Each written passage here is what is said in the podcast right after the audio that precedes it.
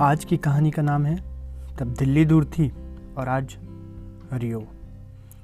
जब मैं दसवीं में था तो प्री बोर्ड्स काफ़ी इम्पोर्टेंट माने जाते थे।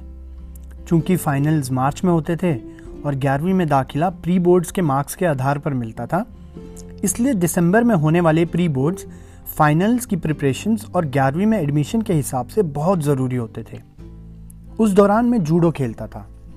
सब जूनियर में एक नेशनल खेल चुका था। और कई बार अपने स्कूल को भी नेशनल लेवल पे रिप्रेजेंट कर चुका था। उस साल जिस डेट से हमारे प्री बोर्ड्स होने वाले थे, ठीक उसी दौरान जूनियर नेशनल्स भी होने वाले थे, केरला में, और मैं उसके लिए क्वालिफाई कर चुका था। पर दुविधा ये थी कि क्या मुझे स्कूल परमिशन देगा जाने के लिए? इससे पहले कि मैं स्कूल से परमिशन लूँ, मैंने मेरे सबसे करीबी मेंटर, मेरे पापा से जानना चाहा कि क्या किया जाए।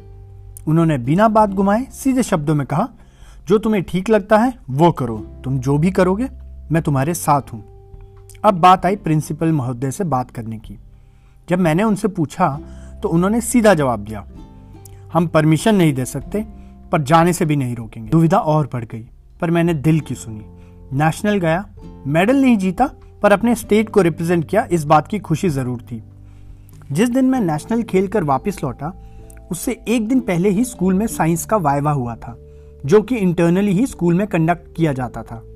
अगले दिन जब मैं स्कूल पहुँचा और प्रिंसिपल सर से वाइवा की बात की तो उन्होंने बड़े कड़े शब्दों में कहा, हमने जाने से नहीं रोका था, पर जाने के लिए परमिशन भी नहीं दी थी। वाइवा हो चुका है, और अब स्पेशली तुम्हारे लिए फिर से कंडक्ट नहीं कर सकते। और उसके बाद मैं घंटों तक प्रिंसिपल सर के रूम के बाहर खड़ा, रोता रहा और इंतज़ार करता रहा कि शायद सर मान जाए। दसवीं में कम मार्क्स ना आए, इसी ख्याल ने मुझे वहाँ चार घंटों तक खड़ा रखा। बाद में शायद सर को मुझ पर दया आई, या शायद ऊपर वाले ने दया दिखाई, और फाइनली मेरा वायवा हुआ, और शाम को मैं अपने घर लौटा।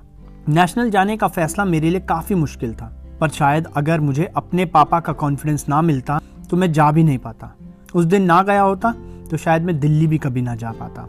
उसी नेशनल की वजह से दिल्ली यूनिवर्सिटी में स्पोर्ट्स कोटा के तहत एडमिशन हुई थी, और इस बात की मुझे शर्म नहीं, बल्कि गर्व है। खैर मैं तो किसी तरह दिल्ली पहुँच गया, पर सोचिए, रियो में ओलंपिक्स तक पहुँचने वाले हमारे एथलीट्स को कितनी दूरी तय करनी पड़ती होगी।